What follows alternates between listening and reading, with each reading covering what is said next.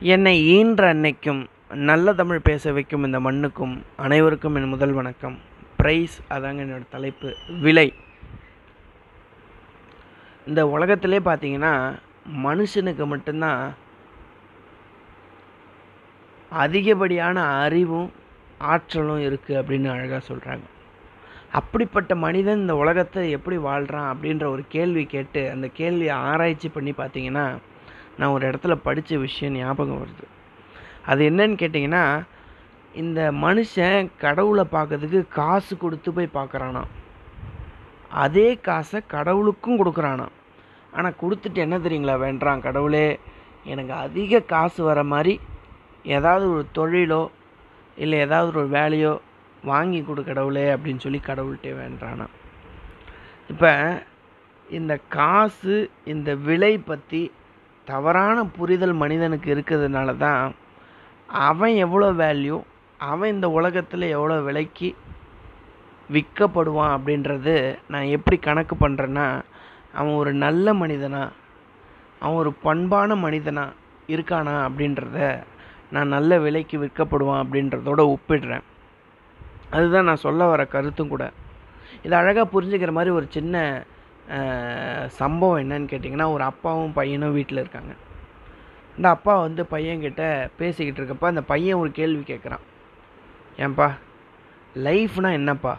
அப்படின்னு கேட்குறான் என்னடா இவ்வளோ பெரிய கேள்வி கேட்டுட்ட? உடனே பதில் சொல்ல முடியாதுடா.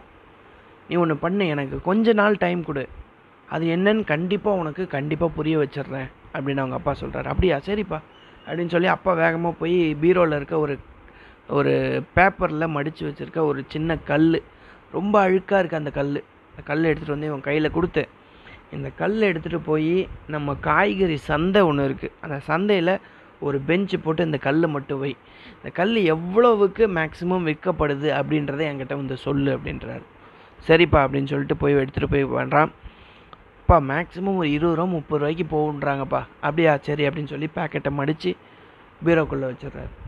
ஒரு ரெண்டு மூணு நாள் கழித்து மறுபடியும் அந்த பையனை கூப்பிட்டு இந்த கவரை எடுத்துகிட்டு போய் மியூசியம் எக்ஸிபிஷன் ஒன்று இருக்குது இந்த பழங்காலத்து பொருள்லாம் அங்கே விற்றுட்ருக்காங்க அங்கே ஒரு ஸ்டால் போட்டு இந்த கல்லை வச்சு நீ விற்றுட்ரு எவ்வளோ மேக்ஸிமம் போகுது அப்படின்றத என்கிட்ட வந்து சொல்லு அப்படின்றாரு. அவனும் எடுத்துகிட்டு போகிறான் வரான். அப்பா ஒரு லேடி வந்தாங்க. கல் ரொம்ப அருமையாக இருக்குது ரொம்ப பழசு மாதிரி இருக்குது என்ன ஒரு முப்பதாயிரரூபா நாற்பதாயிரரூபா போகுமா அப்படின்னு கேட்டாங்க அப்படின்றான்.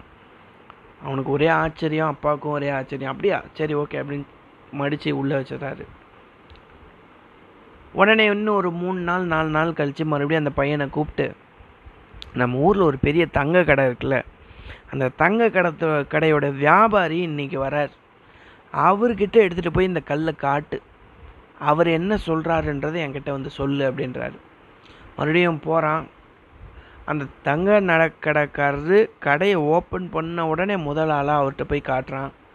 அவர் பார்த்துட்டு ரொம்ப ஆச்சரியப்பட்டு இவனை உட்கார வச்சு கூல் ட்ரிங்க்ஸ்லாம் கொடுக்குறாரு. இப்பேற்பட்ட கல் உனக்கு எப்படிப்பா கிடச்சிது? இந்த கல்லுடைய ஒர்த்தே முப்பது லட்ச ரூபாயிலேருந்து நாற்பது லட்ச ரூபா போகும்ப்பா அப்படின்றாரு. அப்படியா என்ன கல் சார் இது அப்படின்னு கேட்குறான் இது வைரக்கல்லுப்பா அப்படின்றாரு. இவனுக்கு ஒரே ஆச்சரியம் அதை வாங்கிட்டு வீட்டில் வந்து கொடுத்துட்டு அப்பாட்ட சொல்கிறான் ஏன்பா இந்த வைரக்கல்லை என்கிட்ட கொடுத்து ஒவ்வொரு இடமா விற்க சொன்னீங்களே ஏன்னு கேட்டார். இப்போ அப்பா சொன்னார் நீ வந்து லைஃப்னா என்னன்னு கேட்டல இந்த வைரம் அதுதான் நீ.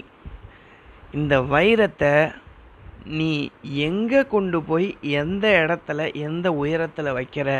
அப்படின்றத பொறுத்து தான் நீ எவ்வளோ அளவுக்கு விற்கப்பட போகிற அப்படின்றது உன்னுடைய வாழ்க்கையில் நீ தெரிஞ்சிக்க முடியும் அப்படின்னு லைஃப்னா என்னன்றதை அவங்க அப்பா அழகாக சொல்கிறாரு அப்போ நம்ம எப்பேற்பட்ட நல்ல குணங்களாக இருந்தாலும் நல்ல பண்புடைய ஆளாக இருந்தாலும் நாம் அதை எந்த இடத்துல போய் வைக்கிறோம் எப்படிப்பட்ட மக்களுக்கு அதை போய் சொல்கிறோம் அந்த விஷயத்த நம்ம இன்னொருத்தருக்கு எப்படி பயனுள்ள ஆளாக இருக்கோம் அப்படின்றத பொறுத்து தான் நாம் இந்த உலகத்தில் எவ்வளோ விலைக்கு போக போகிறோம் அப்படின்றது தீர்மானிக்கப்படுதுன்னு அவங்க அப்பா லைஃப்பை பற்றி அழகாக சொன்னார்.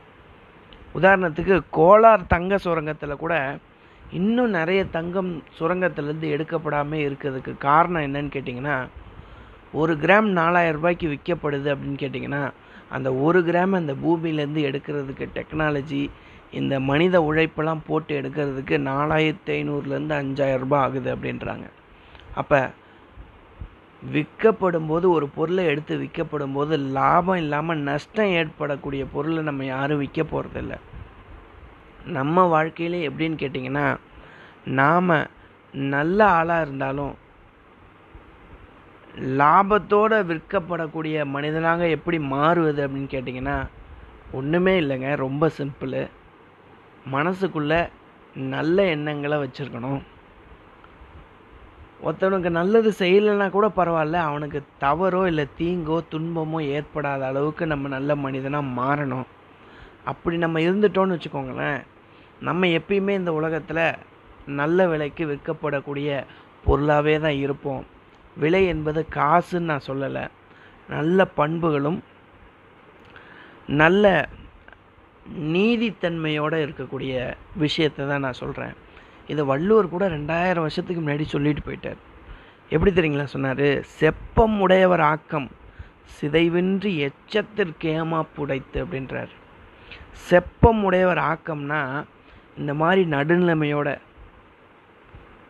இவனுக்கு நல்லது செய்யணும் அவனுக்கு நல்லது செய்யக்கூடாது அப்படின்னு நினைக்காம நடுநிலைமையோட நீதித்தன்மையோட இருக்கக்கூடியவனுக்குடைய செல்வம் எப்படிப்பட்ட செல்வமாக இருக்கும் அப்படின்னா சிதைவின்றி எச்சத்திற்கு ஏமாப்புடைத்து அப்படின்றார். அவனுக்கு மட்டும் இல்லாமல் அவனுக்கு பின்னாடி வாழ்ந்துக்கிட்டு இருக்கிற அவனுடைய குழந்தைகள் அவனுடைய குடும்பம் எல்லாமே